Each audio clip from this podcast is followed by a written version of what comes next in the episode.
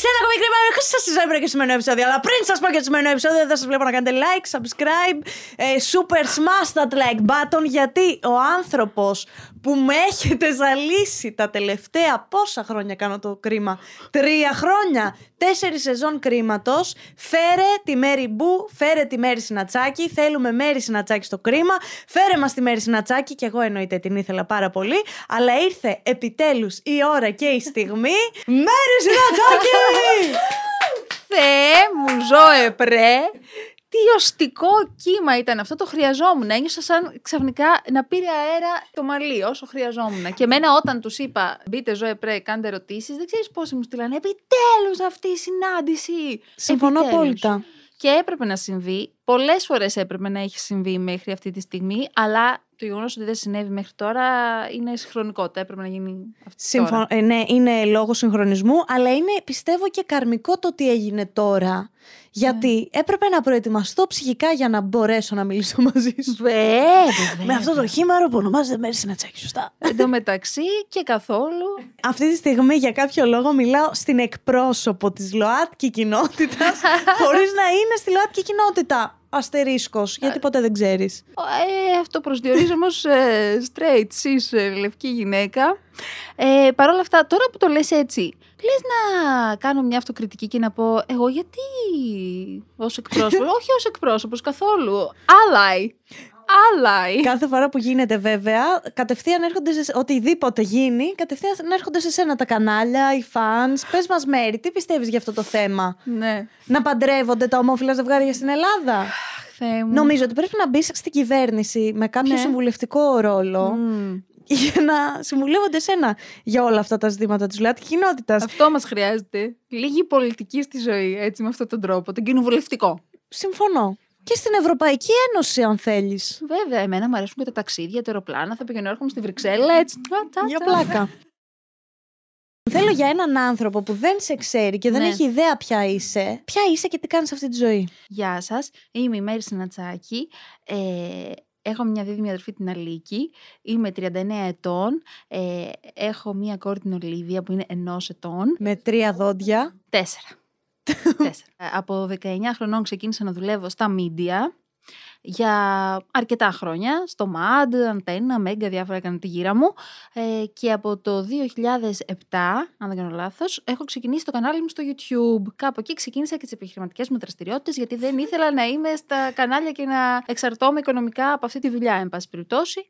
Οπότε στα τώρα μάλλον με λες κάπως ε, με ε, επιχειρηματία. Κάποια στιγμή ασχολήθηκα με το θέατρο, μου άρεσε πάρα πολύ. Το κομμάτι της υποκριτικής δηλαδή είναι πάντα κάτι που καίει την ψυχούλα μου, αλλά τώρα Και δεν του ξέρω. τραγουδιού, γιατί έχεις παίξει σε musical. Εγώ παίξα musical του τραγουδιού ίσα να, να μην γίνουμε ρεζίλοι όμως. Ναι, ρε μέχρι παιδί εκεί. μου. Ήταν πολύ ωραίο το χέρ που είχα δει εγώ. Ποιο έχεις Είχαμε δει, το ένα ή περάσει- το δύο; Ποιοι έπαιζαν στο ένα και ποιοι στο δύο. Οι ίδιοι ήσασταν και στα Ήμασταν δύο; περίπου ίδιο cast, ήταν περισσότεροι στο πρώτο. Δεν ξέρω τι να σου πω τώρα. Λογικά Εγώ το και- δύο πρέπει να είδα πάντως. Φορούσε ο Ιαν Περούκα. Θυμάσαι τον Ιαν με, με περούκα ή χωρίς; Μάλλον ναι, με περούκα ήταν. Ναι, ναι. Όσο είσαι το 17 ότι άρχισες τις δραστηριότητές σου. Παιδιά, Εδώ είμαι έχουμε πολύ και κακή την με τε- αιώνια βοηθό της Μέρη Τσινατσάκη, την Αιώνια. Αθηνά Τσαγκαράκη.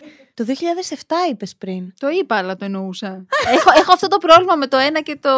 Είμαι μια δεκαετία πίσω σε Και κάποια λέω, κοίτα πράγματα. να δεις, ήταν από το 7, γιατί εγώ την είδα πολύ πιο μετά στο YouTube. Πάντως την πρε- περσινή χρονιά που είχε κάνει, αυ- είχε κάνει ο Φίλιππος αυτό το βίντεο με το Academy YouTubers, νομίζω ότι είπα ότι κάνω 11 χρόνια YouTube. Εντάξει, να σου πω κάτι. Πω, Ποιος είναι τι εκεί έξω που το δύσκολο. θυμάται κιόλας; Έλατε, μπείτε στο κανάλι μου και πάτε oldest. Να δείτε πότε έκανε upload το πρώτο βίντεο να τελειώνουμε. Η αλήθεια είναι ότι εγώ ως ε, millennial σε γνώρισα μέσα από το MAD. Ήταν μια πολύ ωραία περίοδος ε, της τηλεόρασης τότε γενικότερα. Και βασικά του MAD ήταν μια πολύ ωραία Ναι, περίοδος. ήταν, ήταν. Δηλαδή τότε ήταν το MAD, ρε παιδί μου. Τώρα η αλήθεια είναι δεν ξέρω αυτή η ηλικία μου, αλλά δεν μπορώ με τίποτα να το δω. Ξέρεις, είχε περισσότερο περιεχόμενο τότε. Νομίζω ότι αυτή είναι η διαφορά του. Δηλαδή είχε πολλές εκπομπές. Είχε πολλές εκπομπές που ασχολούνταν με πολλά πράγματα σε σχέση Το με τη X-Rays μουσική. δεν ήταν αυτό που έκανες που ήταν. X-Rays ήταν μια ντοκιμαντερίστικη εκπομπή που εγώ έκανα σπικάζ. Ήτανε, αυτή ήταν η αγαπημένη μου εκπομπή. Με αυτή τη φωνή. Ναι. Όμως δεν είχα ανακαλύψει λίγο τις πιο χαμηλές μου. Ήμουν και 19 χρονών βέβαια. Και ντρεπόμουν πάρα πολύ το μικρόφωνο. Οπότε όλα ήταν λίγο πιο. Μάτρε, τι έκανα 6,2. Σε μια άλλη συχνότητα. Ισχύει. Δεν βαριέσαι. Απλά τώρα νομίζω ότι είναι λίγο πιο λίγοι παρουσιαστές. Η κρίση δεν βοήθησε το κανάλι.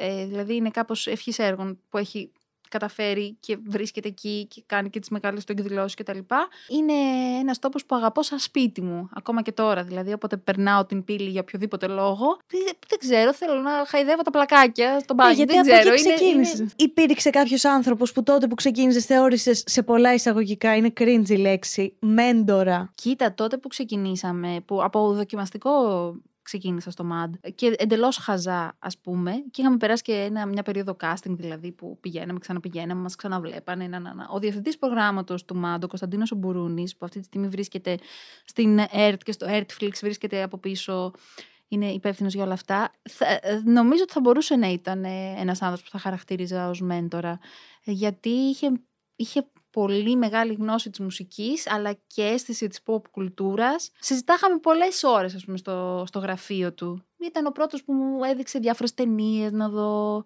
μουσικές μου έδωσε να ακούσω, σούσι που είχαμε παραγγείλει σε αυτό το γραφείο πρώτη φορά και έφαγα σούσι, εκμοντερνίστηκα κι εγώ. Εσένα υπάρχει κάτι που σου λείπει από την περίοδο που ήσουν στο MAD. Γιατί εμείς ας πούμε της γενιάς μου οι άνθρωποι που ζούσαμε στην Αθήνα και βλέπαμε MAD. Εσύ πόσο χρονών είσαι τώρα; 29. Α, μάλιστα. Αλλά εγώ μεγάλωσα με MAD. Δηλαδή ήμουνα δημοτικό και έβλεπα τις εκπομπές εσένα, τη Λιδία, την Εύα. Τις έβλεπα φανατικά. Αχ, βρε, ζουζουνάκια. Από το MAD μου, εγώ έμα- είδα το κρυβάκια πρώτο μου. μου βίντεο κλιπ των Pulp, των Killers. Ναι, ναι, ναι, ναι. Έχεις δίκιο. Τότε ήταν και αυτή Παίζανε. η μουσική πιο δημοφιλής. ναι. Κοίτα, ήμουνα πάρα πολύ πιτσιρίκι ε, α, και τώρα δηλαδή θα πατήσω στα 40 και κάποιες φορές επειδή έχει αλλάξει και τόσο πολύ η ζωή με τη μητρότητα μου έκανε ο, ο Σπύρος ο Μοήλας αυτή την ερώτηση τώρα από, από το Λονδίνο που σπουδάζει και εκείνος στα ψυχολογικά του μου λέει σου λείπει κάτι; Αλλά μου το έθεσε πιο γενικά, όχι σε σχέση με το μάτι. Και του λέω: Είναι σαν να μου λείπουν πάρα πολλά πράγματα, αλλά να μην θέλω τίποτα από αυτά πίσω. Οπότε, κάνοντας με αυτή την ερώτηση, είναι σαν να μου λείπει μια ολόκληρη αίσθηση μιας ολόκληρης 15 ετία, ας πούμε, που είχε μια ανεμελιά, ένα πράγμα ότι πάμε και μένουμε εκεί. Ιδρωμα... Ιδρυματοποιημένα σχεδόν ήμασταν τα παιδιά του ΜΑΝΤ εκείνης της ε, δεκαετίας.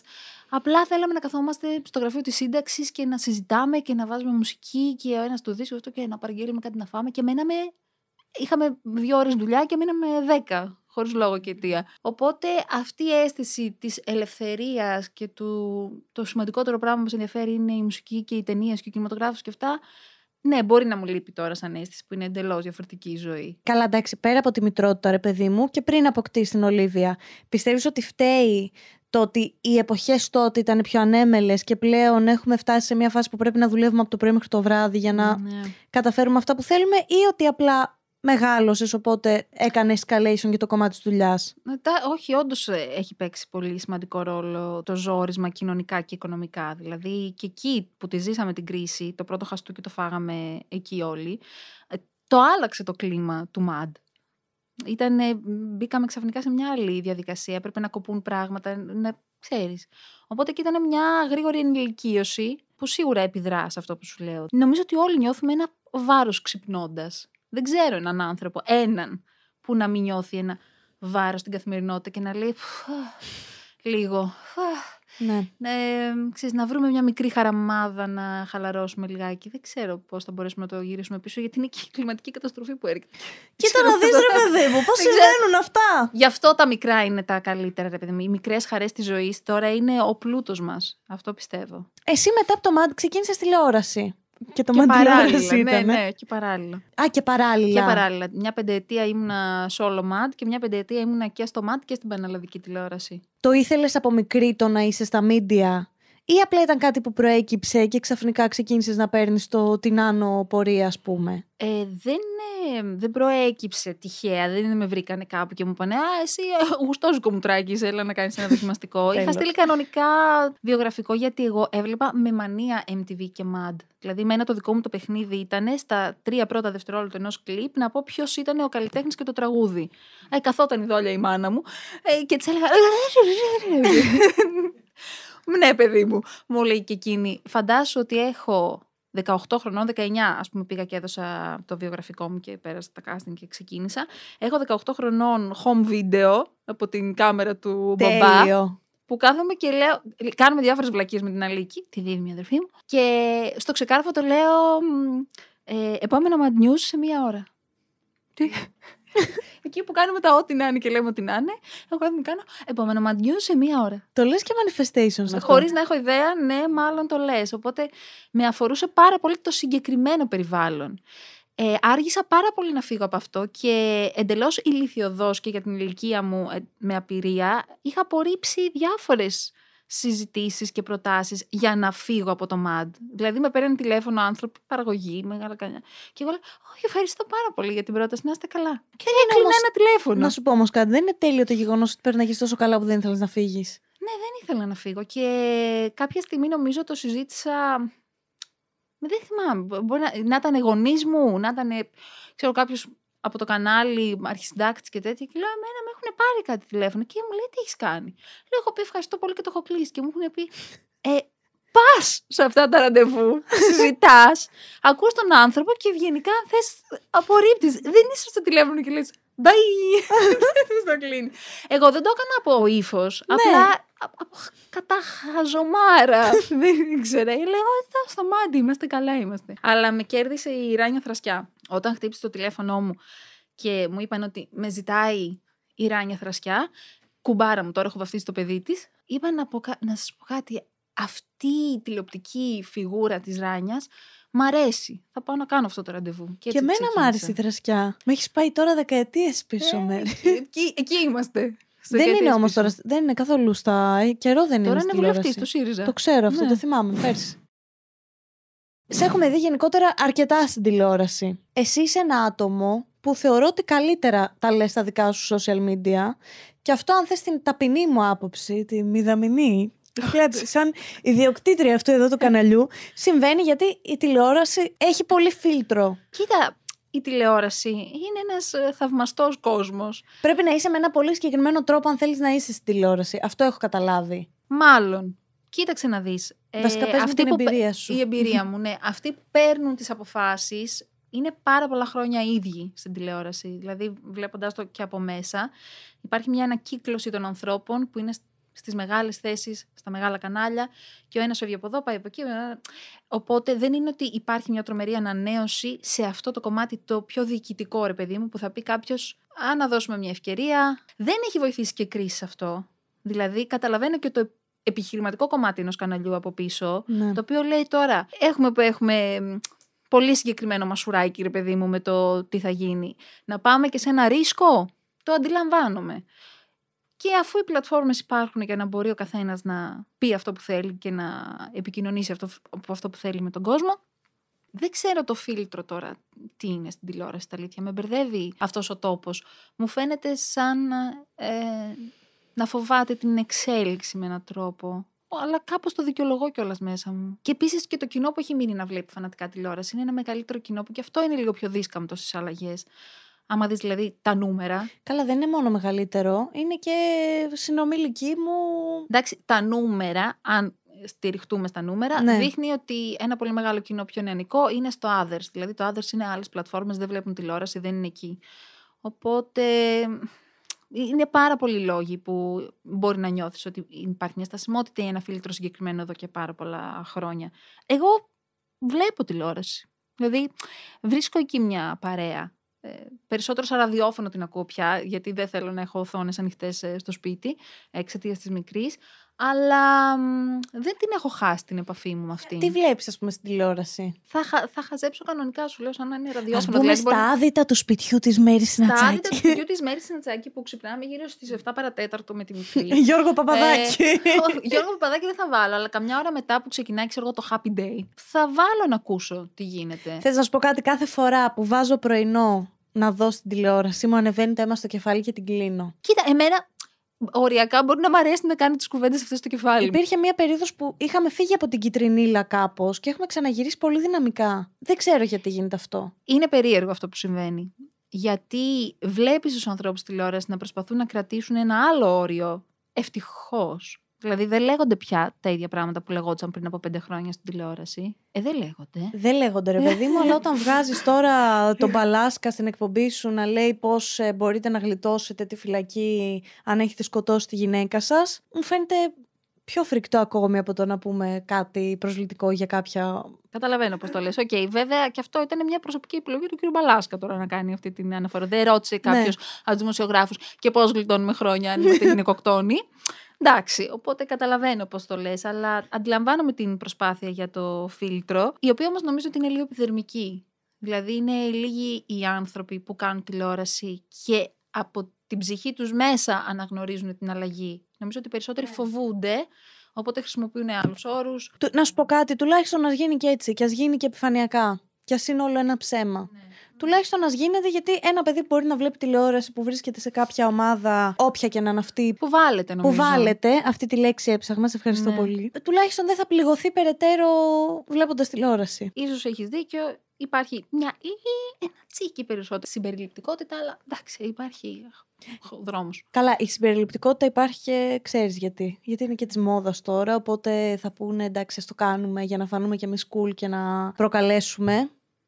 Ναι, αλλά και πάλι κάπου ή θα πούμε ας είναι και Αυτό, ψέματα Αυτό. ή ας μην είναι. δηλαδή, ξέρεις. Συμφωνώ. Εσύ θα ξαναέβγαινες σε αυτή την περίοδο στην τηλεόραση; Δεν ξέρω, τι, δεν ξέρω με θέλει κάτι Όχι. τηλεόραση στα αλήθεια. Κοίτα, η αλήθεια είναι ότι Νομίζω δεν με θέλει. θεωρώ ότι είναι καλύτερο αυτό που κάνεις στα δικά σου social media. Δεν ξέρω, δεν μπαίνει, δεν είναι θέμα σύγκρισης, ρε παιδί μου, αλλά. Καλύτερο για την ψυχική σου υγεία σε κάποια εισαγωγικά. Ε, Ρε παιδί μου, μπορώ να το ορίσω. Ψευδέστηση έχω ότι μπορώ να το ορίσω περισσότερο. Γιατί οποιοδήποτε πάλι μπορεί να πάρει κάτι από αυτό που κάνω και να το σχολιάσει με όποιον τρόπο θέλει. Αλλά αισθάνομαι πολύ μεγαλύτερη ασφάλεια σε αυτά που κάνω. Τώρα έχουμε αναπτύξει και λίγο το περιεχόμενο. Έχουμε φτιάξει το στούντιο με τον Φίλιππο, το Ρο. Μας δίνεται και η δυνατότητα να κάνουμε και λίγο. Κάντε και το Καλύτερα υπέροχο πράγματα. podcast, το καλύτερο podcast του κόσμου. Με τον Ρέτο Παπαδημητρίου, εδώ την Αθηνόιντ και η Αλίκη Συνατσάκη. Έστω, έστω ένα χέρι. Που είναι πραγματικά ένα πάρα πολύ ωραίο podcast. Δεν θα πω το καλύτερο podcast του κόσμου, θα πω ότι το κρίμα είναι και μετά μπορώ να πω ότι είναι το καλύτερο podcast του κόσμου. Ναι, αλλά δεν σκέφτηκες να πεις το κρίμα, το καλύτερο podcast του κόσμου, να λέμε έτσι. Οπότε το καλύτερο είναι το δικό μας και εσένα είναι το κρίμα. Καλύτερα είσαι στα social media, Καλύτερα είμαι, γιατί ναι. μπορείς και εκφράζεσαι και λες αυτά που θες και τα λες όποτε θες και όπως θες και δεν έχεις κανέναν πάνω από το κεφάλι σου. Μωρέ, ξέρεις τι, αυτό με το πάνω από το κεφάλι καπιανού, εγώ το, όταν το εξέφρασα και το εξέφρασα στο καλύτερο podcast του κόσμου, ε, μιλούσα για μια πολύ συγκεκριμένη δεκαετία της ζωής μου που έρχεται περίπου 10 χρόνια πριν από αυτό που είμαστε τώρα. Γιατί εγώ στην τηλεόραση υπήρξα εκείνη τη δεκαετία των 20-30 ως επιτοπλίστων και λίγο παραπέρα. Οπότε ήμουνα ένα νεαρό κορίτσι, το οποίο ήθελε πάρα πολύ να ικανοποιήσει τον εκάστοτε εργοδότη που μου είχε δώσει μια θέση. Άρα ε, με αφορούσε να κρατήσω τις οδηγίες Ναι. που μου είχαν δοθεί. Δεν ήταν κανένας με κάποιο μαστίγιο στην πλάτη, απλά, ρε παιδί μου, υπήρχαν συγκεκριμένες συντεταγμένες για την τηλεόραση εκείνης της εποχής. Γιατί νομίζω ότι παρεξηγήθηκε πάρα πολύ ο λόγος μου ότι η τηλεόραση δεν είναι αυθόρμητη και μπλα μπλα μπλα μπλα. μπλα. Όμως εγώ δεν Μα μιλάω δεν για το είναι αυ- τώρα. Και πρώτον, δεν είναι και αυθόρμητη τηλεόραση όπως και να Ναι, έχει. αλλά εγώ Δηλαδή, δεν όποιος μιλάω για το τώρα. παρεξηγήθηκε, ας βγει να μιλήσει στην τηλεόραση χωρίς να έχει στο αυτί του τον ε, αρχισυντάκτη. Ναι, εγώ μιλάω για ένα τότε, το οποίο εκτός από αρχισυντάκτες που καλούς αρχισυντάκτες είχα, που δίνανε βέβαια τις γραμμές τους στο γραφείο, δεν είναι ότι πάνω από το αυτί μου έλεγε κάποιος βρίσκε, μίλα, κάνε ράνε. Υπάρχουν οι σκαλέτες και το πώς θέλει η τηλεόραση να είσαι, που πρέπει Ακριβώς. κάπως να μπει σε αυτό το καλούπι, καλός ή κακός. Επίσης, ας πούμε, εγώ είχα μια εμπειρία στο Masterchef που ήμουν 25 χρονών τότε και το πρώτο το έκανε η Ευγενία Μανολίδου και το δεύτερο το έκανα εγώ. Που ήμουνα μια εντελώς άλλη επιλογή από την Ευγενία Μανολίδου και ας πούμε εκείνη την περίοδο έζησα μια τρομερή πίεση να πρέπει σώνικεντε να μπω στα παπούτσια της Ευγενίας Μανολίδου. Από το ίδιο το κανάλι. Από το πώς θα ντυθώ, πώς θα σταθώ, πώς θα μου κάνουν το μαλλί. Θα μου πεις τώρα τι βλακίες είναι αυτές. Ξέρεις τι, για ε, 80 επεισόδια δεν είναι και τρομερή βλακεία κάποιος να έρχεται και να σε κοιτάζει και να λέει στη στυλίστρια αυτό θα φορέσει. Και να είσαι ακριβώς εκεί δίπλα και να λες: Δεν θέλει να φορέσω αυτό, θέλει να φορέσω κάτι άλλο. Οπότε, έχοντας εγώ ένα δικό μου τέτοιο βίωμα, ε, μίλησα και έκανα τη δήλωση σε σχέση με τον αυθορμητισμό. Ε, δεν ήταν για να στυλιτεύσω όλη, όλο το τηλεοπτικό σύμπαν. Αυτό πραγματικά δεν μπορώ να καταλάβω γιατί οτιδήποτε πεις εσύ συγκεκριμένα Ναι. υπάρχει τέτοιος πόλεμος. Προσπαθώ δηλαδή να παρατηρήσω τι μπορεί να εκνευρίζει κάποιον που με βλέπει εξωτερικά. Καταλαβαίνω ότι γι' αυτό για το οποίο με κρίνουν είναι λέει ότι έχω εγώ την πατιέρα της πολιτικής ορθότητας και έχω αυτή τη σημαία και με αυτή πηγαίνω στη ζωή και αυτό μπορεί κάποιος να τους εκνευρίζει. Αλλά δεν έχω καμία παντιέρα, δεν έχω καμία σημαία. Είναι αυτό που αισθάνομαι, αυτό που πιστεύω, ο άνθρωπος που είμαι σε αυτή τη φάση. Πάντα προσπαθούσα τις πλατφόρμες μου να τις χρησιμοποιήσω για να μην είμαι μόνο εγώ η φωνή, αλλά κάποιος που μπορεί να μην έχει τόσο μεγάλη πρόσβαση, να γίνω λίγο ένας τρόπος να ακουστεί και κάτι που δεν αφορά εμένα αποκλειστικά. Επίσης είμαι εντελώς κατά του cancel. Δηλαδή δεν θέλω ποτέ κανένας να γίνει cancel. Θέλω όλοι να καταφέρνουμε να εξελισσόμαστε μέσα από τα λάθη μας. Προφανώς δεν μιλάω για ε, ανθρώπους με κακοποιητικές συμπεριφορές και τέτοιου είδους πράγματα. Αλλά ξέρεις, όταν κάποιος έχει εκφράσει κάτι το οποίο, ας πούμε, εγώ δεν συμφωνώ. Ναι, OK. Okay. Δεν Όχι βγαίνω, cancel, μην φύγει από την πραγματικότητα δεν, για πάντα. Δεν, δεν συμφωνώ καθόλου με το cancel. Πιστεύω ότι είναι ένας τρόπος να μην εξελιχθούμε. Απλά να είμαστε φοβισμένοι, να μην καταλάβουμε. Είμαστε μια κοινωνία που δεν συγχωρεί τα λάθη. Είμαστε ενήλικες που, σαν παιδιά, δεν μας συγχώρεσαν τα λάθη μας και γι' αυτό είμαστε πάρα πολύ θυμωμένοι, είμαστε πάρα πολύ καθυλωμένοι σε μια κατάσταση. Σαν κοινωνία, γενικά δεν ξέρουμε πώς να το διαχειριστούμε το κόνσεπτ λάθος. Οπότε το cancel έρχεται να το κάνει ακόμα χειρότερο αυτό και τελικά να μην κάνουμε τίποτα. Απλά είμαστε φοβισμένοι. Οπότε δεν μπορώ και να φημωθώ κιόλας. Όντως έχω. Ωραία, παιδί μου, έχω εκεί 800.000 ανθρώπους. Λέμε για τις κρέμες, λέμε για τα παπούτσια, λέμε για τα ρούχα. Τι ωραία και καλά. Και εγώ χαλαρώνω με αυτό το περιεχόμενο όταν συμβαίνει. Μα όμως συμβαίνει κάτι πιο σοβαρό να μην το πούμε. Δηλαδή, επειδή κάποιος τεκνευριστή που όταν γίνονται κάποια σοβαρά που χτυπάνε την καρδιά μου θα πω κάτι. Εντάξει, τι να γίνει τώρα, ξέρω κι εγώ. Τώρα το τελευταίο βίντεο που ανέβασε που έγινε χαμός Ναι, ναι. με το από ποιο να μας προστατέψουν. Θες να εξηγήσεις λίγο για κάποιον που μπορεί να μην έχει δει το βίντεο; Έγινε η πρώτη γυναικοκτονία Για το του 24. 24. Βρισκόμαστε ήδη στη δεύτερη εντωμεταξύ και δεν έχει τελειώσει ο Γενάρης. Τέλος πάντων. Ανέβασα ένα κείμενο μιας δημοσιογράφου ε, στο, στα stories μου που έλεγε ότι οι γυναικοκτόνοι έχουν τα κλειδιά του σπιτιού μας.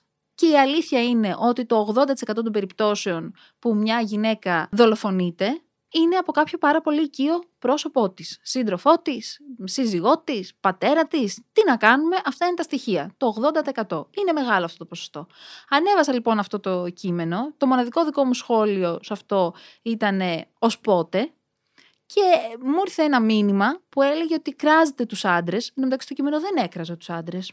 Καθόλου. Μιλούσε για την πραγματικότητα της κατάστασης. Αλλά αν δεν υπήρχαν αυτοί, ποιος θα σας προστάτευε; Αυτό είναι κάτι που υπάρχει σαν αντίλογος στο φεμινιστικό κίνημα από τους άντρες. Ότι ρε παιδιά όμως και χρειάζεται. Εμείς την είμαστε προστασία. εδώ γιατί εμείς σκάβουμε στα ορυχεία, εμείς έχουμε. Εμείς χτίζουμε. Εμείς είμαστε πυροσβέστες, εμείς είμαστε διασώστες, εμείς είμαστε ηλεκτρονικοί. Εμείς σας προστατεύουμε, βασικά. Αυτό είναι το, το Που θέμα. fun και το, fact είναι φτιαγμένο από ένα σύστημα που το έχουν φτιάξει άντρες, οπότε οι ίδιοι άντρες έχουν φτιάξει το σύστημα οι άντρες να είναι σε αυτές τις δουλειές. Και δεν καταλαβαίνουν ότι βάλλονται και οι ίδιοι από το πατριαρχικό σύστημα. Εν πάση περιπτώσει, υπάρχει ο, η απάντηση στο από τι να μας προστάτευε. Δηλαδή, όταν εγώ μιλάω για μια γυναικοκτονία που έχει γίνει από έναν άντρα.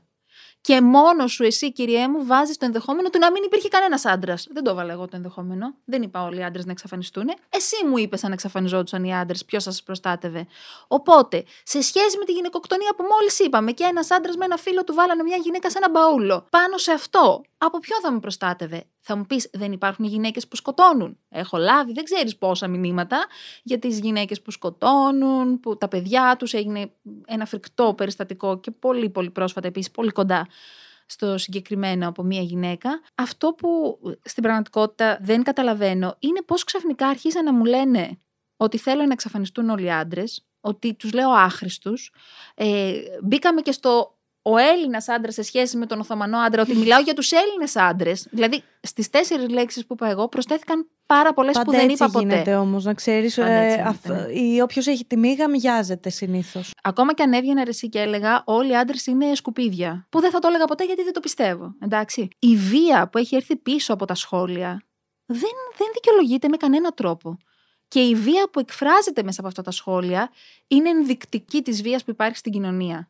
Δηλαδή, αν είμαστε τόσο έτοιμοι να ευχηθούμε στον άλλον όλα αυτά και εγώ να κοιτάω και να χαίρομαι, χωρίς να έρχομαι να σε βοηθήσω, τότε μήπως υπάρχει μια αλήθεια κάτω από Τα όλα τα σχόλια πράγματα. και αυτά που γράφουν είναι πραγματικά ακραία και απορώ πώς μπορείς να το ξεστομίσει αυτό το πράγμα ένας άνθρωπος. Σε έναν άνθρωπο που δεν ξέρει κιόλας προσωπικά. Δεν είναι ότι μου σκότωσες κάποιον και στο γράφω αυτό. Το πήρανε με έναν τρόπο που καν δεν το είπα. Δηλαδή, πώς να το πω, ε, μ, έχω άντρες που εκτιμώ. λέ- Με, με ρώτησες πριν για μέντορα και σου είπα για έναν άντρα, μέντορα στη ζωή μου. Έχω ένα σύντροφο που είναι ο καλύτερος μπαμπάς του κόσμου και έχω ένα μπαμπά που είναι ο καλύτερος μπαμπάς του κόσμου. Αλλά δεν γίνεται να μην βλέπουμε ότι το μεγαλύτερο ποσοστό της βίας έρχεται σε αυτή την πατριαρχική κοινωνία από τους άντρες. Και το έχει κάνει Και η ίδια μόνη η μου, κοινωνία ακριβώς έτσι. και μόνη μου έχω πει, αν κάποιος δεν βαριέται και ανατρέξει, ότι η πατριαρχία είναι φοβερά επικίνδυνη για τους άντρες. Οι άντρες, ας πούμε, αποφασίζουν να ε, δώσουν τέλος στη ζωή τους, δεν ξέρω πώς να το πω για το YouTube, ε, σε πολύ μεγαλύτερο ποσοστό από ότι οι γυναίκες, γιατί δεν τους επιτρέπει η πατριαρχία να είναι αδύναμη, δεν τους επιτρέπει να έχουν ε, φοβίες, δυσκολίες, αποτυχίες. Το πιο συχνό φαινόμενο είναι ένας, άνθρωπος, ένας άνδρας να νιώθει ότι χάνει την τιμή του επειδή ας πούμε έχει χάσει τη δουλειά του και να μην θέλει να συνεχίσει τη ζωή του. Επειδή η πατριαρχία του έχει μάθει ότι η αξία σου έχει να κάνει με τα λεφτά που βγάζεις, τη δουλειά που έχεις, το αυτοκίνητο που έχεις, τη γυναίκα που έχεις, δεν ξέρω, όλα αυτά τα πράγματα. Πατριαρχία και καπιταλισμός κόμπο είναι αυτό. Είναι πατριαρχία και καπιταλισμός, έχεις δίκιο. Αλλά αν θα μπορούσαμε λιγάκι να δούμε πίσω από όλο αυτό, είναι μια βία που κοχλάζει. Και δεν κοχλάζει επειδή εγώ βγαίνω στο social media μου και είπα τέσσερις λέξεις. Οι άνθρωποι δεν μιλάμε για τα θέματα ψυχικής υγείας. Υπάρχει ακόμα τεράστιο ταμπού. Αναρωτιέμαι πόσο συχνά πρέπει να μιλάμε γι' αυτό για να χαλαρώσουμε όλοι. Ε, επειδή το συζητήσαμε τέλος πάντων σε ένα προηγούμενο podcast με τη Madame Ginger και από κάτω γράφανε ok, το προνόμιο του να μπορείς να κάνεις ψυχοθεραπεία και τέτοια και μιλάτε όλοι για ψυχοθεραπεία ενώ εμείς δεν μπορούμε να κάνουμε ψυχοθεραπεία και οι δημόσιες δομές είναι χάλια. Δηλαδή, ας πούμε, αυτό τι δικαιολογία, ποια, αυτό τώρα είναι δικαιολογία για να μην κάνεις ψυχοθεραπεία; Πιστεύω, εγώ όταν μπορεί να μην είχα λεφτά να δώσω για κάτι άλλο, αλλά αποφάσισα τότε να τα δώσω αυτά τα λεφτά και υπάρχουν και πολύ φτηνοί ψυχολόγοι. Ενώ δεν είναι ότι όλοι πας και σου ζητάνε 50 ευρώ. Υπάρχουν και άνθρωποι με 25 ευρώ τη συνεδρία. Και αν δεν έχεις να τα δώσω αυτά τα 25 ευρώ τη συνεδρία, κάνε κάτι. Εγώ όταν μιλάω για αυτό το κομμάτι, ξέρεις πόσο μου στέλνουν, όχι τόσο το οικονομικό που είναι ένα θέμα, αν και στο πο- πολύ κοντινό μου περιβάλλον, οι άνθρωποι, οι δικοί μου, έχουν πάει σε δημόσιες δομές και έχουν, έχουν βρει τρόπους, λύσεις και, πώς να σου το πω, βοήθεια πραγματική. Φυσικά και χρειάζεται από την πολιτεία ανάπτυξη στο συγκεκριμένο κομμάτι, αλλά εγώ αυτό που λαμβάνω περισσότερο δεν είναι το οικονομικό. Είναι το δεν με αφήνει η μάνα μου, θα με πει τρελή ο πατέρας μου, τι θα πούνε στο αυτό, πώς θα το. Κατάλαβες. Υπάρχει Το πάρα περισσότερο πολύ είναι ότι έντονο εγώ δεν αυτό. το χρειάζομαι. Και αυτά τα σχόλια παίρνω όταν μιλάμε για ψυχοθεραπεία. Ότι ναι, οκ, δεν είναι όλοι οι άνθρωποι, δεν χρειάζονται όλοι οι άνθρωποι ψυχοθεραπεία και κάποιοι τα έχουν βρει με τον εαυτό τους. Εντάξει, ρε Αυτό παιδιά, είναι το ναι. μεγαλύτερο ψέμα εντωμεταξύ. Όταν είσαι τόσο αμυντικός, όταν σου λέει ο άλλος ότι όλοι χρειαζόμαστε λίγη ψυχοθεραπεία και είσαι σε φάση. Εγώ δεν χρειάζομαι ψυχοθεραπεία, είμαι μια χαρά. Εγώ θα ήθελα να, να έχουμε ο ένας μεγαλύτερο νοιάξιμο απέναντι στον άλλον και σε αυτά τα κομμάτια. Δηλαδή θέλει ένα υποστηρικτικό περιβάλλον για να πεις ότι ξέρεις τι μάλλον χρειάζομαι βοήθεια. Χρειάζεται και έναν άνθρωπο από δίπλα να σου πει είσαι, είναι οκ αν χρειάζεσαι βοήθεια. Δεν έγινε και τίποτα. Ας μείνουμε λίγο στα social media και θέλω να μου πεις τι πιστεύεις ότι είναι αυτό που έκανε το κανάλι σου και γενικότερα την παρουσία στα social media τόσο πετυχημένη. Γιατί έχουν προσπαθήσει κατά καιρούς πολλά τηλεοπτικά πρόσωπα να κάνουν κανάλι, να έχουν μια ενεργή influencer ική, που είναι απέσια αυτή η λέξη, παρουσία στα social media, αλλά καταλήγει πολύ cringe. Και εσύ είσαι από τα άτομα που δεν κατέληξε cringe. Δεν ξέρω, νομίζω ότι φταίει η μανία μου να είμαι πάνω από αυτό εγώ όντως. Δηλαδή, είναι πολύ λίγες οι περίοδοι στην YouTubeική μου φάση που είχα βοήθεια. Και τα πιο, τα πιο πολλά χρόνια και τα χρόνια που ξεκίνησα, στραβά κουτσά όπως να είναι, το έκανα μόνη μου. Το μόνταρα Τα μόνη μου, το μονταζάκια έστεινα σου. μόνη μου, έκανα την κάμερα μόνη μου. Βοηθούσε το γεγονός ότι είχα την ανάγκη της πλατφόρμας. Δηλαδή κάτι μέσα μου πάντα στο διαδίκτυο έβρισκε μια ησυχία. Έβρισκε κάτι να, να πει παρά έξω. Και ξεκίνησα το ίντερνετ στο ίντερνετ γράφοντας σε ένα β- blog. Blog τα λέγαμε τότε. Ήσουν blogger. Ήμουνα blogger, αλλά στε- σε ένα πολύ μεγάλο μ, site, στο Miss Bloom. Είχα Α, για οκ. τρία χρόνια ένα δικό μου blog που λεγόταν Maryland. Και ξεκίνησα το YouTube γιατί στην εβδομαδιαία βάση που έγραφα κάποιο κείμενο και μου άρεσε πάρα πολύ να το κάνω αυτό, κάποιες φορές έλεγα. Να σου πω κάτι όμως, πήγα στην ε, τάδε έκθεση. Το έγραφα εγώ, έβγαζα καμιά φωτογραφία, αλλά μήπως να έκανα και λίγο βίντεο από αυτήν την έκθεση. Embed. Μέσα στο, μέσα στο κείμενο. Κάπως έτσι ξεκίνησε, κατάλαβες. Οκ, άρα δεν έβλεπες πολύ YouTube και είπες Θέλω να γίνω, ξέρω εγώ. Όχι, όχι. Πήγε από το γράψιμο. Κατάλαβα, στην ναι. παραγωγή περιεχο- παραγωγή περιεχομένου. Άρα το YouTube σου είναι πετυχημένο. Μάλλον επειδή ήμουν από πίσω από αυτό πολύ, ρε παιδί μου. Δεν πήγα να το κάνω σαν εκπομπή τηλεοπτική στο YouTube. Φοβόμουν την ελληνική YouTube κοινότητα. Μην μου πει ότι. Και προσπάθησα να το κάνω όσο μπορούσα περισσότερο με τους δικούς σας όρους. Δηλαδή ήθελα, ήταν πολύ μεγάλο μου άγχος να Λέω, σεβαστώ πολύ με τους την... δικούς σας όρους. Ναι, ρε, εσύ, ήθελα να σεβαστώ την πλατφόρμα. Δεν... Ήξερα ότι είμαι outsider σε αυτό και τύπου, ε, δεν θες εσύ εδώ, πήγαινες στην τηλεόραση. Κανένας δεν μου το είπε ποτέ, αλλά καταλαβαίνεις πώς το λέω. Οπότε ήθελα να το κάνω σ- στα αλήθεια. Όχι, και το έκανε, σωστά Ναι. το έκανες. Από ό,τι φαίνεται δούλεψε. Συνέχεια σκέφτομαι κάποιος γιατί να βλέπει ένα βίντεο μου. ναι, Καλά, δεν θέλω παι- να πω γιατί δεν έχω να σου απαντήσω κάτι στα αλήθεια. Συνέχεια λέω, ξέρω τώρα αυτό το βίντεο γιατί να το δούνε. Γενικά, Ευελίνα Νικόλιζα. Εμένα μου αρέσει πολύ η Ευελίνα Ναι, στα και social εμένα. media. Πάρα πολύ και πολύ ωραίο κρίμα κάνετε. Συγχαρητήρια. Ευχαριστούμε πάρα πολύ. Συγχαρητήρια για την εκπομπή σας. Συγχαρητήρια. Σας βλέπω κάθε Δευτέρα. Τετάρτη. Εγώ Δευτέρα προλαβαίνω ζωή μου να δω. Δεν πάω να ανεβάσετε. Το Αυτό έγινε πρόγραμμά καλά. μου στο watching είναι Δευτέρα. Πιστεύεις ότι είναι δύσκολο, σαν Μέρη Συνατσάκη, να έχεις προσωπική ζωή; Εν τω μεταξύ, όποτε λες Μέρη Συνατσάκη, έχω στο μυαλό μου τη φωνή του Φίπστερ, ο οποίος, αν πει Μέρη Συνατσάκη, πρέπει να προσθέσει και το αγάπες μου δίπλα. Μέρη Συνατσάκη, αγάπες μου. Οπότε το έχεις πει τόσο πολλές φορές προς το κεφάλι. Φρικτή φωνή να έχεις μες στο μυαλό σου πάντως Ναι. τόσο συχνά. το έχω πολύ συχνά. Προσωπική ζωή έχω όμως, τι να κάνω; Όχι, εννοώ ρε παιδί μου προσωπική ζωή. Να μένεις στα όρια του προσωπικού και να μην γίνεται δημόσιο. Τα ενίκο μη ενδύμω. Μα εγώ τα ενίκω ψιλοδήμο. Ενώ, θέλω να πω, επικοινωνώ πολύ συχνά αυτά που συμβαίνουν στην ψυχή μου, θα πω σπίτι μου. Ε, Δηλαδή και το σπίτι μου είναι εντάξει, δύο φορές το χρόνο θα ανεβάσουμε και μια φωτογραφία οικογενειακή έτσι να μας βρίσκεται. Αλλά Φαντάζομαι όμως ότι στα social media δεν ξέρουν τα πολύ προσωπικά σου. υπάρχει. Ενώ ότι ένα... βάζεις εσύ ένα, Ναι, έναν βάζω. τοίχο, ένα όριο κάπως. Δεν είναι ότι ό,τι σου συμβαίνει. Όχι, αλλά πολλά από αυτά που μου συμβαίνουν σε ένα χρόνο που αντέχω, τα λέω. Δηλαδή, μπορεί εσύ τώρα να έρθεις να μου πεις πώς είσαι, να σου πω καλά, να μην είμαι, αλλά σε τρεις μήνες από τώρα αυτό που αυτή τη στιγμή συμβαίνει, να- να το έχω τοποθετήσει με ένα τέτοιο τρόπο στο κεφάλι μου και στη σκέψη μου, που κάτι να γράψω, κάτι να ανεβάσω, κάτι να πω. Και κυρίες και κύριοι, αυτή είναι μια αληθινή YouTuber. αυτή από την άλλη δεν είναι.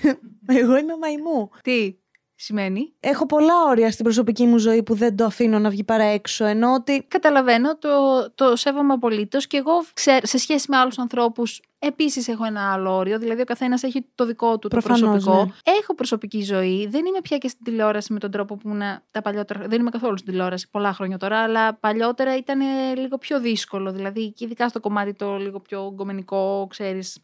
Που θα βγεις, με ποιο θα βγεις, πάντα θα υπήρχε μια κάμερα, ένα κινητό, Ναι. κάτι θα γινόταν. Τώρα δεν είναι πια έτσι τα πράγματα. Απλά αυτό που μου έχει μείνει είναι ότι, ας πούμε, νιώθω εκτεθειμένη να είμαι μόνη μου έξω. εμείς τον τελευταίο καιρό σε βλέπουμε στο καλύτερο podcast του κόσμου. Κατά κύριο λόγο, γιατί είναι αυτό το podcast που έχει κάνει, μιλάμε, θράψη. Και αν έχει παίξει στις τηλεοπτικές εκπομπές, που βγήκε ο Λιάγκας και μας έκραζε τα podcast ότι χάνονται δουλειές από το ίντερνετ και δεν άλλα τέτοια. χάνονται βέβαια. Πραγματικά! δηλαδή, και ενώ με το vlog θα το γυρίσω μόνη μου με την κάμερα αυτά τέτοια, ενώ στο podcast έχουμε έναν άνθρωπο που θα μας κάνει ήχο, έχουμε έναν άνθρωπο που θα μας κάνει μια κάμερα, έχουμε έναν άνθρωπο που θα κάνει το μοντάζ. Είμαστε σε ένα στούντιο. Θέλω να πω ότι. Καλά, ναι, προφανώς δεν στοιχίζει όσο μια τηλεοπτική εκπομπή, αλλά. Έχει και καλύτερη ποιότητα από μια τηλεοπτική εκπομπή, θα έλεγα εγώ, δικά μου λόγια. Κάτσε λόγια, δεν έχω πει τίποτα. Συνήθως. Αλλά είναι μια άλλη πλατφόρμα, ένα ένας άλλος τρόπος, ρε παιδί μου. Εγώ ξέρεις τι πιστεύω για τον Γιώργο, επειδή τον ξέρω προσωπικά και έχω δουλέψει μαζί του. Νομίζω ότι σε εκείνη τη φάση βαριότανε λίγο. Βαριόταν το θέμα. Και κάτι μέσα του του είπε. «Ε, Δεν μ' αρέσει. Είναι ένα, ένα τέτοιο. Πιστεύω ότι αν το δω από κοντά, θα μου πει ότι ήταν μια τέτοια στιγμή. Που το θέμα του φαινόταν λίγο βαρετό έτσι όπως εξελισσόταν. Και το κεφάλι του στρώφαρε με έναν τρόπο λίγο πιο Περίεργο, πιπεράτο. θα έλεγε κανείς. Πιπεράτο, δεν θα έλεγα περίεργο. Αυτοί οι άνθρωποι δεν καταλαβαίνουν ότι τα λόγια που λένε και όλα αυτά που βγάζουν προς τα έξω στην τηλεόραση, τα βλέπει κόσμος και επηρεάζεται. Ναι, αλλά και τι κάποιος δεν θα κάνει podcast επειδή είπε ο Λιάγκα εμένα δεν μου αρέσει το podcast; Κάποιος δεν θα βλέπει podcast επειδή ο Λιάγκας είπε ότι χάνονται δουλειές από τα Α, podcast. ότι θα το δέσει. Ναι, Ότι ρε αυτή- παιδί μου, ναι. ότι θα πει Α, χάνονται δουλειές. Εμείς στο ίντερνετ μιλάμε, καραφιλτράρουμε αυτά που θα λέμε να είναι σωστά, όχι από την άποψη της πολιτικής ορθότητας, αλλά από την άποψη του ρε παιδί μου, δεν θέλω να αδικήσω κάποιον με αυτό που θα πω. Μα- Με εκνευρίζει με οριακά η έκφραση πολιτική ορθότητα, γιατί Και εμένα. χα- χάνεται, χάνεται η ουσία. Είναι σαν να, σαν να λες ε, μ, χλαπάτσα, ενώ δεν είναι χλαπάτσα, είναι, Κέικ. είναι, κέικ, είναι κάτι εντελώς άλλο. Δηλαδή δεν είναι θέμα πολιτικής ορθότητας. Είναι γιατί θέμα αυτό- να μην προσβάλλω κάποιον. Ναι, είναι θέμα ευγένειας, ρε παιδί μου. Είναι συναίσθησης. Και ενσυναίσθηση. Κοίτα, είναι λέξεις που τις έχουν κάνει να ακούγονται φρικτές, όπως η λέξη φεμινισμός. Ναι. Προσπαθούν να την ταυτίσουν με κάτι κακό Ναι. για τους λάθος λόγους. Τι άλλο θα δούμε σε αυτό το podcast; Κοίταξε να δεις, θα δείτε, γενικά βλέπετε τέσσερις γυναίκες οι οποίες ενώ είμαστε φίλες, η κάθε μία είναι σε μια εντελώς διαφορετική φάση ζωής. Δεν είναι μόνο η φάση ζωής, είστε τέσσερα τελείως διαφορετικά Ναι, άτομα. Ναι, ναι, είναι πολύ ωραίο αυτό. Νομίζω ότι γι' αυτό μας ακούνε και μας βλέπουν και κάθε φορά θα πιάνουμε μια διαφορετική θεματική. Ε, δεν ξέρω πότε θα το δούμε εδώ το κρίμα, αλλά ας πούμε το τελευταίο θέμα που πιάσαμε που είχε να κάνει με τις τοξικές σχέσεις ήταν πάρα πολύ ωραίος ο τρόπος που μοιραστήκαν οι άνθρωποι δικές τους ιστορίες και θα τους βάζουμε συχνά σε, σε διαφορετικές θεματικές να μοιράζονται και εκείνοι τις δικές τους ιστορίες και εμείς να, να μην μονοπολούμε εμείς ρε παιδί μου, να έχουμε το σχόλιο μας σε σχέση με τη δική μας εμπειρία, αλλά να ακουστούν και οι δικές τους Έξτρα θέσεις. καλεσμένους δεν θα έχετε. Δεν χωράμε ρε άπη. Εγώ έλεγα να κάνετε ένα επεισόδιο με τα άλλα σας μισά. Και θα καθόμαστε ένας πάνω στα πόδια του άλλου. Γιατί Τέλειο. έχουμε τέσσερα μικρόφωνα, τέσσερις καρεκλίτσες, δεν χωράνε παραπάνω. Άρα είναι κάτι που ήρθε για να μείνει. Δεν είναι ότι κάνετε να δείτε πώς θα πάει. Ε, καλά, θα δούμε πώς θα πάει. Αλλά εμείς θέλουμε πολύ αυτό το πράγμα να μείνει, να κρατηθεί, να. Είναι, είναι και για μας πάρα πολύ ωραίες κουβέντες. Δηλαδή, παίρνουμε χρόνο από τη ζωή που είναι δύσκολη σε αυτή τη φάση και το να συντονιστούμε είναι πολύ δύσκολο. Και νιώθω ότι κάνουμε ομαδική θεραπείουλα εκεί πέρα. Πριν από αυτό, άκουγες εσύ άλλα podcast γενικότερα; Όχι πάρα πολλά. Μου αρέσει πάρα πολύ ο Θωμάς Ζάμπρας με το άλλο ένα podcast. Ευχαριστούμε. Κάτσε ρε παιδί μου, θα πω ή θα να πω το κρίμα. Πλάκα κάνω. Ε, όχι, δεν, δεν πρέπει να το πεις τώρα. Είναι σαν να σε εκβιάζω. Παρ' όλα αυτά θέλω να ξέρεις ότι το κρίμα με καλεσμένο το Μίνο Θεοχάρη ήταν το πρώτο, που δεν είναι τόσο παλιά, νομίζω ότι είναι 1,5 χρόνο πριν Ναι. περίπου, ήταν το πρώτο που με έβαλε στη διαδικασία των podcast περισσότερο. Γιατί ήμουνα σε μια φάση λίγο κλειστή για μένα και αυτή η σχεδόν μία ώρα που είχε κρατήσει εκείνο το podcast ήταν, Και 27 λεπτά. ήταν μια μισή ώρα. Ε. Ήταν μια μισή ώρα. Μπράβο, έχεις δίκιο γιατί θυμάμαι να λέω Α, είναι μεγάλο. Ήθελα πολύ εσάς τους δύο Ναι. να σας ακούσω μαζί. Και επειδή ξέρω και τη σχέση σας, ενώ από απ' έξω, αλλά τέλος πάντων. Και αγαπώ πολύ και τον ε, Μίνο, χωρίς να τον ξέρω πολύ καλά. Εν πάση περιπτώσει, απλά ήταν το πρώτο που είπα.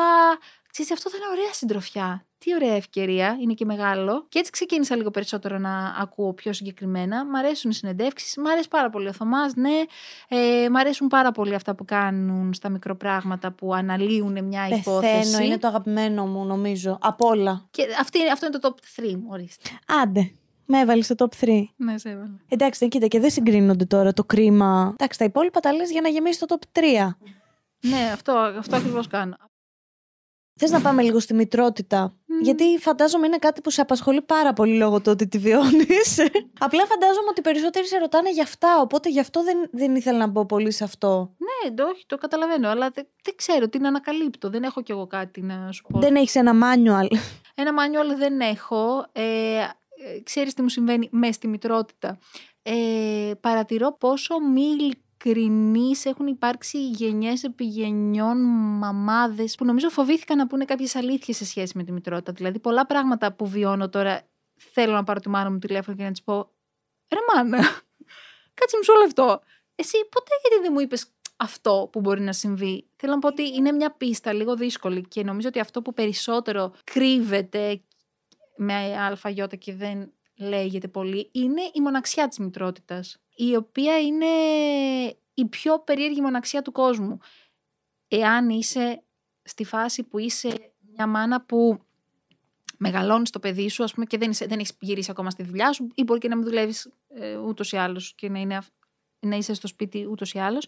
Αλλά στις φάσεις που είσαι περισσότερο στην αρχή αυτής της ιστορίας με το παιδί και όλοι οι υπόλοιποι συνεχίζουν τη ζωή τους γιατί έτσι γίνεται, είσαι συνέχεια με ένα πλάσμα και ταυτόχρονα νιώθεις πολύ μόνος σου δεν ξέρω ακριβώς πώς να το εξηγήσω. Σου λείπει πολύ η παρουσία άλλων ενηλίκων. Έχει να κάνει και με το πώς βιώνει ο καθένας τη δική του ιστορία. Μπορεί κάποιος, ας πούμε, ε, να έχει ε, την πεθερά του ή τη μαμά του στο σπίτι. Εσείς Κάποια... αποφασίσατε να το μεγαλώσετε εσείς. Ναι, 100%. Είμαστε, ναι, αποφασίσαμε να είμαστε οι τρεις μας στο σπίτι και αυτό συνεχίζεται μέχρι τώρα. Και ο Ιαν φυσικά είχε ένα πολύ μεγάλο κομμάτι δουλειάς που έπρεπε να κάνει και οπότε εγώ σαν προσωπικότητα δεν είμαι τόσο πολύ εύκολη στο να ζητήσω βοήθεια ή να ζητήσω παρέα ή μου ούτως ή άλλως ένας κλειστός άνθρωπος. Τους τελευταίους μήνες όμως που κατάφερα να αναγνωρίσω ότι έχω ανάγκη ενήλικων ανθρώπων εκτός από τη μικρή και πάλεψα και με αυτό το κομμάτι της ενοχής γιατί έχω και ένα παιδί θαύμα. Καμιά φορά σκέφτομαι ότι αν είναι... Εντάξει, ο καθένας για το παιδί του, αλλά θέλω να πω ότι είναι ένα εύκολο παιδί. Αλλά αν έχεις και ένα πιο δύσκολο παιδί, ας πούμε, μπορεί να έχει κάτι στην υγεία του, αυτό να είναι ένα λίγο πιο ζώρικο, τι κάνεις άμα δεν έχεις συνέχεια κάποιον εκεί; Είσαι μόνος με αυτό. Υπάρχει μια μοναξιά στη ναι. μητρότητα. Το βλέπω και από φίλες μου που είναι σε ας πούμε, λίγο μικρότερα παιδιά ή λίγο μεγαλύτερα. Και δεν το πολύ λέμε γιατί μένουμε πολύ στην ευλογία και στην ευτυχία και στο τι ωραίο πράγμα που είναι να γίνεις μάνα. Ναι, στην αρχή όμως έχει κάποια ζόρια.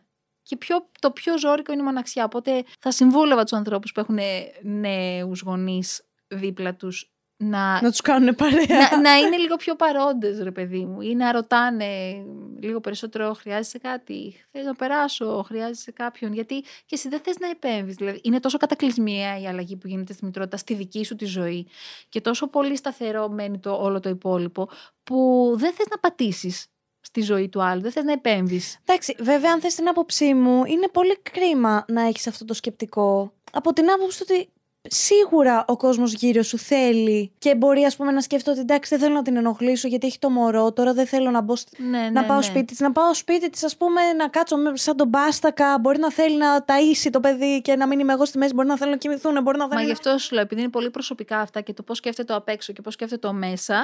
καλύτερα ας είμαστε λίγο πιο ειλικρινείς όλοι μεταξύ μας. Αυτό δηλαδή και, και εσύ, σαν μάνα, που κάθεσαι εκεί και λες τώρα μην ενοχλήσω, μην αυτό, Και ο μην φίλος ζητήσω. πάντως αυτό σκέφτεται, ότι δεν θέλει να σε ενοχλήσει επειδή είσαι μάνα και μπορεί να θες να έχεις ένα άλλο ωράριο. Α το κάνουμε λίγο πιο ειλικρινές μεταξύ μας και πούμε ότι άμα με χρειάζεσαι, είμαι εκεί, με χρειάζεσαι, θα είμαι εκεί. Κατάλαβες. Ένα Ωραίο. τέτοιο. Ένα τέτοιο. Και να σου πει κι άλλος πότε σε χρειάζεται στην πραγματικότητα. Εσένα, ποια ήταν η μεγαλύτερη δυσκολία εκτός της μοναξιάς από τη στιγμή που έγινες μητέρα; Κάτι που σε δυσκόλεψε σα- πρακτικά, ρε παιδί μου. Ότι επειδή ακριβώς κάνω δουλειές που ναι, μεν είμαι ε, ο εργοδότης, αλλά ταυτόχρονα τις τρέχω όλες. Πώς, θα, μπο- πώς μπορώ να συνδυάσω αυτά τα πράγματα, πόσο, πόσο καιρό μπορώ να πάρω off, τι off θα είναι αυτό, πώς μπορώ να επιστρέψω σε αυτό, Οκ. πώς, πώς θα κρατήσω την μικρή κοντά μου όσο περισσότερο μπορώ, γιατί θέλω να εκμεταλλευτώ αυτή την ευκαιρία που μου δίνεται στα τόσο τόσο μικρά της να είμαι εκεί παρούσα όσο μπορώ περισσότερο, οπότε η, αυτή η πρακτική δυσκολία της καθημερινότητας νομίζω ότι είναι το πιο δύσκολο.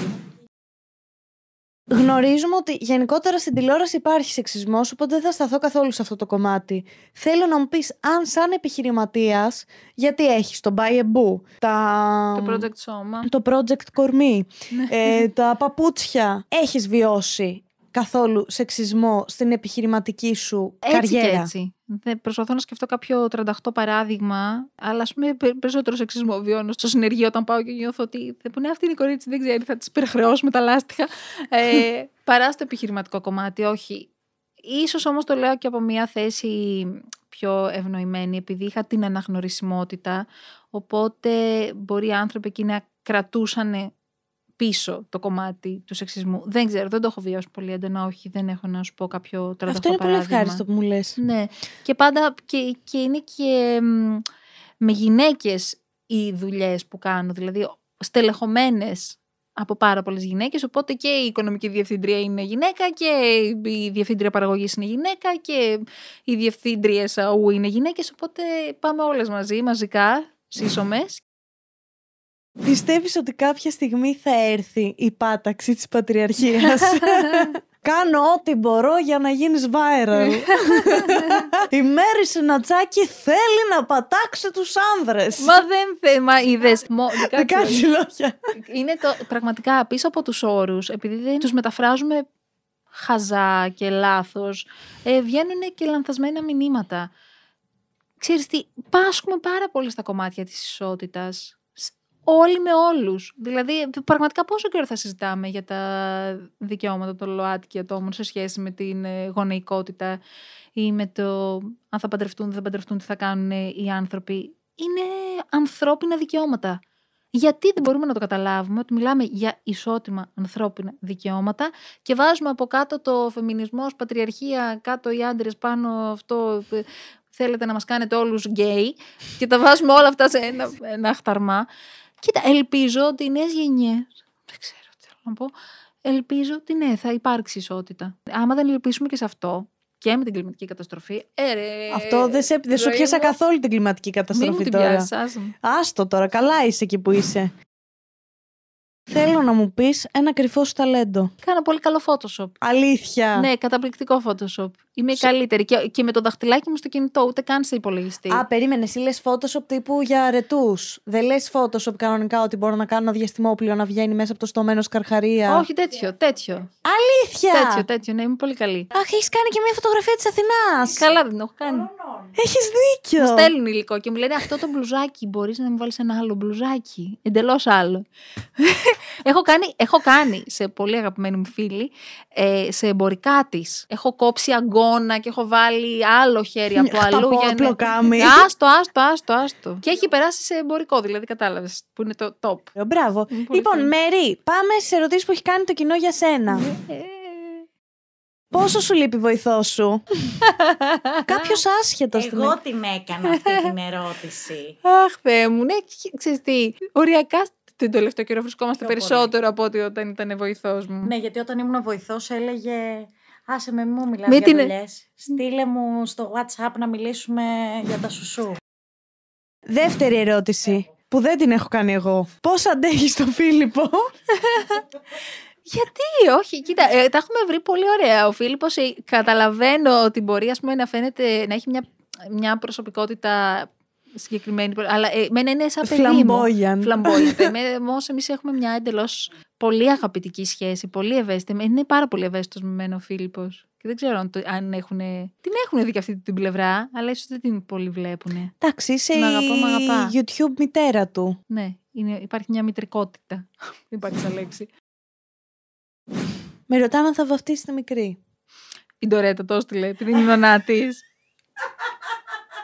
θα δούμε τι θα κάνουμε με αυτό τον θεσμό. Θέλω να μας πεις μία ημέρα σου Ναι. από το πρωί μέχρι το βράδυ πώς την περνάς τώρα που σε μάνα. Κατά τις 2-3 θα ξυπνήσει μια πρώτη φορά η μικρή. Που θα φυλάσει, ξέρω εγώ. Αν είμαστε τυχεροί, θα κοιμηθεί. Εχθές, ας πούμε, μια μισή ώρα ήταν έτσι. Του, του, του, έκανε νου, νου. Χάτα. και, εγώ, Α, ήμουν- καλά. και εγώ ήμουν δίπλα τη και έτσι λέω: Να λέμε πως να κοιμηθούμε. ε, αγαπούλια μου. Τέλος πάντων, οπότε θα Δεν είναι ξυπνήσει. σαν μεθυσμένο. Ναι, Γενικά ναι. τα μωρά δεν είναι σαν μεθυσμένοι Φουλ, άνθρωποι. φουλ, φουλ. Σαν φουλ. μεθυσμένη. Γάτα. Γάτα. Νου. Κουκου. Τέλος πάντων, είναι και υπερβολικά θαυματουργία. Εν πάση περιπτώσει, οπότε γύρω στις 2 με 3 αναλόγως τι ώρα έχει ακριβώς κοιμηθεί, θα ξυπνήσει και μετά θα ξαναξυπνήσει γύρω στις 5.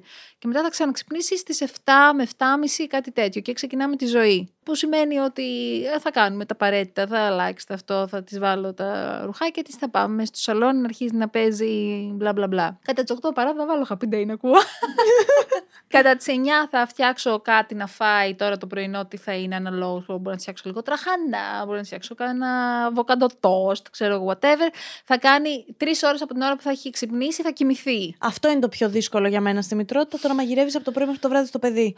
Συνέχισε, κουζίνα. που δεν είμαι μητέρα. Θα προσπαθήσω να κάνω κάποιες δουλειές παράλληλα αυτό το τριώρο που είναι ξύπνια. Δηλαδή, ε, δουλειές ενώ του σπιτιού, κάποιο πλυντήριο, στεγνοτήρια, τέτοια, κάποια σημάζεψη, whatever. Θα κοιμηθεί κανένα, καμιά ώρα αν είμαστε πολύ τυχεροί. Οπότε τότε μπορεί να κάνω, ας πούμε, λίγο, αν πρέπει να κάνω κάποια παραγωγή περιεχομένου, whatever, πρέπει να κάνω κάποιο story, πρέπει να κάνω κάποιο post. Εκείνη την πρώτη ώρα θα το κάνω. Και μετά θα αρχίσει, θα αρχίσει η παράλληλη ζωή. Δηλαδή, τηλέφωνα, αυτά με τη μικρή μαζί, γύρω-γύρω. Λα, λα, λα, έλα, να διαβάσουμε Ηχητικά αυτό το που ακούγεται βιβλίο. από πίσω να ουρλιάζει το μωρό τύπου. Α! Ε!